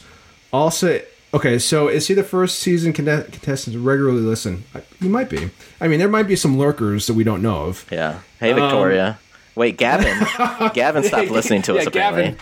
Yeah, Gavin does. Uh, Becca Devins. Yeah. Which- probably- Rick. Rick probably like we're probably his number one favorite podcast. He just is, he's just afraid to admit it. Um, is Rita Ryan's favorite podcasting partner? Ryan. Rita is my most available podcasting partner. Oh, so he's not your favorite, but he's most available. okay, uh, moving on. Um, uh, Tim wants to know what does which what does Ryan think is better, Australian Survivor or Survivor Maryland? And please elaborate. So I, I've been, I, I had a take on Twitter that Survivor Maryland wasn't Survivor, and I was reamed for that. You're, you're right though. You should. I mean, you're reamed because these people were so fucking sensitive. I, I found it really quite condescending that people were saying that this that Survivor Maryland was better than actual Survivor. Like I, mm-hmm. I get it. It's a good hobby thing that was created and that's cool. I'm getting a ding here. But like it, it wasn't to me, it wasn't Survivor. I haven't watched it enough to say, but I know a lot of people like it. I probably will watch it at some stage. The All-Star one I heard was very good, so I'll, I'll check it out at some stage, but um, yeah, it's yeah, I don't know. I, I They, it, it seems like the Survivor Maryland fans completely dropped off. Like I don't see anything about it. I mean, Well, I think it's made by someone new this year. I don't I think Oh, it's okay. someone different who's hosting it, so maybe it's not as good. I'm sure the season that was created was excellent, and the guy behind it, I know he put hours and hours into it, so Yeah. I'm sure it's fine. And you played Survivor Washington. I watched. Yeah, if, like, if, if, episodes if anyone wants to watch a, a real good homemade uh, season of Survivor, watch Survivor Washington uh, season two. But yeah, I mean, there's we never had anything against Austin. You know, credit him for all the work that he put in, but it's just like that whole community was really sensitive and like for some reason they're extremely abrasive online. Like if you weren't Survivor Maryland fans, you were enemies. It just it didn't make a lot of sense. I think you can support and have love for Survivor Maryland without degrading Survivor. I think that was my Yeah, absolutely. issue with it. Like people were putting like this is so much better than, than Survivor. Why don't you No, just accept that this is this is really cool? Like this thing that you like is really interesting and really cool. Great, but like you can also love Survivor and still Mm-hmm. watch Survivor Maryland. Okay. Um, I saw that Figgy took over the Survivor Instagram account, and people were not a fan of her. Uh, the, she got a shit ton of negative comments on Instagram on that post, and then on Facebook, you should have seen some of the stuff about like, who is this? Like, why do we care? We don't need her. It was like, it was. It's funny. Like, whenever these survivors take over the Instagram account, they get shit on. Right, uh, uh, Rene. That? I I mean, I guess I'm not surprised. It is just kind of funny to me. Um, no shade Mm-hmm. to Figgy or anything. I know Wes, like she's your girl. Um, but uh, Whenever I say she's my girl, I mean she doesn't follow me on Twitter. She's dead to me. whoa, No, she's. I mean, I had lunch with her and she's fine. I didn't pay for the lunch. Yeah, Like, okay. I didn't like set that. it Just randomly happened. it just, seriously, Um, it just did. but uh, I don't know. I mean, I think again, this is just you know a part of the Survivor community. Like the Facebook people suck. Like I think unless you're what maybe one of ten survivors, like your Yeah. Ruperts and your Aussies, like they don't know, they don't remember anybody that's on the show. So I'm not Mm-hmm. surprised that they don't know who she is. Um, Did you see all that hate, Ryan? I did, and I agree. I think you have to be a Rupert to, to take over. Otherwise, people are gonna be like, "Who the hell is this? I don't know who." I like it. They have no idea, and so unless it's Boston Rob, Rupert. Uh, I, would love to see. I would love to see uh, them go with one of those people just to see the comments because it'd be hilarious. It would be amazing. I, I quite like looking at the Facebook comments because it's just so ridiculous that uh, it does make me smile. I, that's why I'm looking forward to the Amazing Race later because when Rupert comes back, I just want to see all the all the stands come out for Rupert and the uh, people supporting him and, and being very excited about uh, the return of Rupert and and it would be a, a lot of talk about him returning for God knows what like a 17th time to Survivor. So Jesus. that'll be fun. This is fourth time, right? No, this Uh, is, he's played. He's played. He's this played is four fifth times. time. Is this fifth time? It'll be fifth time because if- the well, if he last time came- wouldn't really count. I guess If he came but- back, right? If he came back for Survivor, it would be his fifth time, right? yeah, technically. he was on Israeli Survivor at one stage as well. Well, that doesn't. as he just he was like reward he was like in a reward, kind of like a Cochran or uh, yeah. Someone else. I'm not really sure. I d- haven't watched Israeli Survivor, so I can't comment. Yeah. Um, eh, you guys have any other things that you wanted to bring up? Um, no, I'm just looking forward to a merge this week. Yeah. Well, Ryan, I think this is probably the natural endpoint, but we we just spoke for like an hour and a half. I thought it was a really good chat. Uh, probably one of the best ones we've done. And uh, thank you for coming on. Thank you for waking up early. Yeah, appreciate it, man. Um, what's your Twitter account? And uh, Uh, at Ryan V Brink, you can follow me, uh, or not follow me. I don't really care. and uh, I, I, to be honest, I we I know you. You guys talked about this a little bit as well, but in terms of Twitter, like I love Twitter, but the people who are following me already, they're they're the people I like, and if you're not following, it, I it, I take no offense. If you want Right. to unfollow me, I also take no offense. I'm just happy to to be chatting about uh, Survivor with people on there, and I try and keep it mainly Survivor as well because I know that people don't like it when you talk about obscure Australian sports or things that they have, no idea about. we can only talk about Survivor. We're we're pigeonholed into only talking about Survivor. It's unfortunate, much. but It- it is it- it is what pretty it is. Like if I if I talk about like tweet about other shit like pa- the New England Patriots or stuff like that, I see like a mass unfollowing. Like you know what? I can only talk about Survivor at this point. Um, but you agree that Twitter is the best platform to get your Twitter is by far. I I don't use uh, Instagram pretty much at all, and Facebook uh, a little bit for some group stuff, and that's about it. I don't. I, I so funny now. I get memories, and I had a memory the other day talking about some comment I made about Survivor about seven years ago, and I'm thinking Right. that is exactly what I put on Twitter, but I would never post that on Facebook anymore. So, oh my God. I don't know. It's I I want Twitter memories. Bring back Twitter memories. That would be great to get like eight Yeah. years ago. You, oh yeah. this, and you're like, oh my You, god, what you were they like this tweet ten years ago? I don't know if I Yeah. want that. Uh, yeah, tw- I mean, in that, I used to I used to Facebook my Survivor thoughts. Like, what a fucking idiot I was. I know Rene did all the time. Oh yeah, I did too. And I had people like um because at one point I had my Twitter account like linked to Facebook or something. So like every time I Oh, tweeted, God. like it like posted on Facebook, and like someone was like, "Stop posting your Survivor shit on here," and I was like, "What?" And so and then someone else chimed in like, "Yeah, I don't want to see your Survivor tweets." And so I was like, "All right." So then I like unlinked it, and I mean I barely post on Facebook anymore at all anymore. Um, and Instagram is Instagram, but yeah, Twitter is the best platform out there. Even though it sucks as well, and the people on there suck for the most part. Twitter? yeah. Yeah. Uh, who's this Dylan Conrad guy? Uh, Dylan Conrad, uh, he played Survivor New Zealand. He actually, so Dylan and I um, podcast the first season of Survivor New Zealand, and then he got on the second season, which was really cool. He got on. You let him on your podcast, and he got on, but you're still not on yet. That's pretty much accurate. I, maybe I should have been a New Zealander. and I might have had a better chance. Can you? Are you? Is is Survivor New Zealand just for New Zealanders? Yeah, yeah, it is. Just for the And, just for uh, the just for the Kiwis? just for the Kiwis, and it now it's cancelled as well. So maybe he was. Really? Oh, really? They can't. They officially He's the canceled reason it? why they. He's the reason why they canceled it, right? I, that's I'm blaming him for it. So that's that's the re- sadly it's been cancelled. Uh, it ju- I just, just didn't rate last season, which is sad because the season was fantastic. It was a really good season, like we said before. But um, yeah, so we I only have that. We only have Australian Survivor and Survivor South Africa as English speaking international survivors this year. But uh, yeah, it might come back in the future. Who knows? Yeah. Um, I, we didn't even talk about. I spent three weeks in Sydney back in March twenty. No, April 20, 2006. Had a good time. How old were you then? I was 19. Jeez. Maybe we crossed paths. Maybe like we walk down the street. You're I go on one side of the street. It's like uh, what's that? Rene, what's that movie? Um, Sliding doors. Sliding Side- doors, yeah. Ryan, what's that movie? Uh, Yeah, I yeah. love. Sy- Sy- I would move to Sydney. It's a great city. Sydney is great. Uh, Sydney is great. I live in Adelaide, which is kind of uh, like down North. the bottom a little Oh, bit. It's very quiet. It's it's like a big country town to be honest, but uh, I love it. What uh, region's Adelaide in?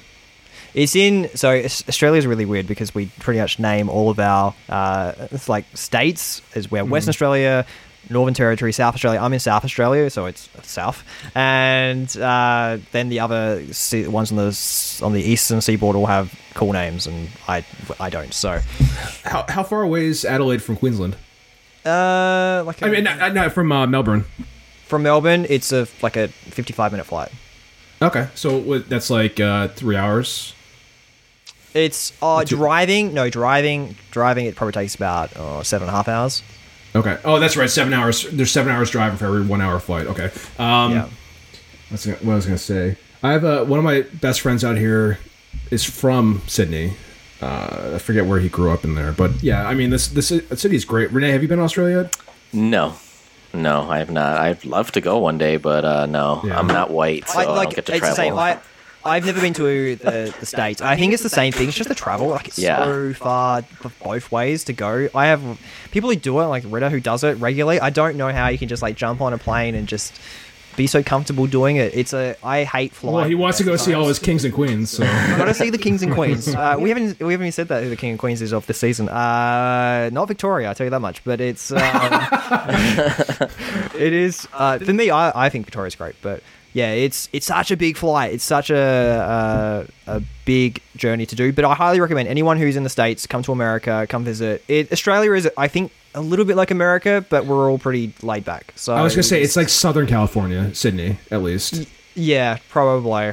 Mm-hmm. It's pretty warm, pretty sunny, and that's about it. Yeah, you know, I got I got helicoptered out of the Blue Mountains at one point. I mean, that's a that's a that's another story for a different time. But Yeah, wow, that's that's crazy. have you have you been to the Blue Mountains? Uh, I, I have been to the Blue Mountains when I was a kid, so not for a while. Katoomba is that the city right there? Uh, you probably know more Or I I think Black Bl- Blackheath. Okay. Uh, okay. Any uh, wrapping up wrap up wrap up thoughts, Rene? Uh, no, no, I'm good. Uh, Ryan. Yeah, I just again just make sure that people f- can find my T-shirt at Pro Wrestling Tees slash no, no trolls. Uh, Wes, Rene, Ritter, and T Dub. Make sure you uh, purchase that. Uh, it comes in all sizes, female sizes as well, and uh, yeah, check that out. All right, cool. Well, Ryan, Rene, it's been a blast. And uh, if you've been listening and you made it this far, thank you for listening. And uh, we'll have we'll have another episode next week. And thank you for listening to No Trolls podcast. All right, see you guys later. Bye. There was the stage, two red lights and a dodgy PA. You trod the planks way back then. And it's strange that you're here again, here again. And I wish I, wish I knew the right words to make you feel better. Walk out of this place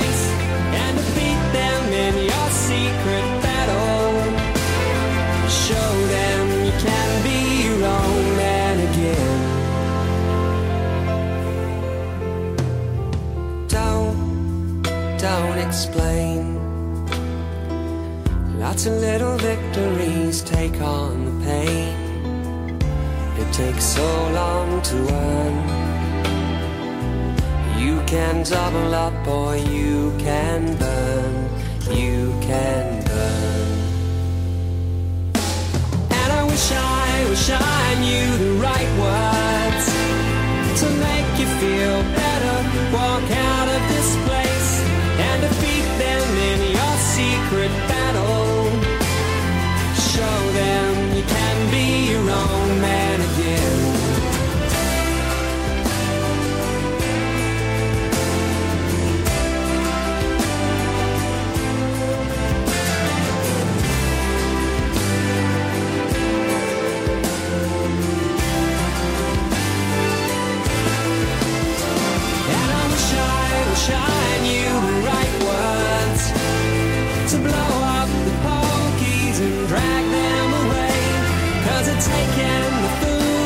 your table. So they can say that the trains run on time. Flashing lights, it's a real show. And your wife, I wouldn't go home. The little bundles need care. And you can't be a father there, father there. And I wish I, wish I knew the right words to make you feel better. Walk out of this place and defeat them in your secret battle. Show them you can be your own man again. Show them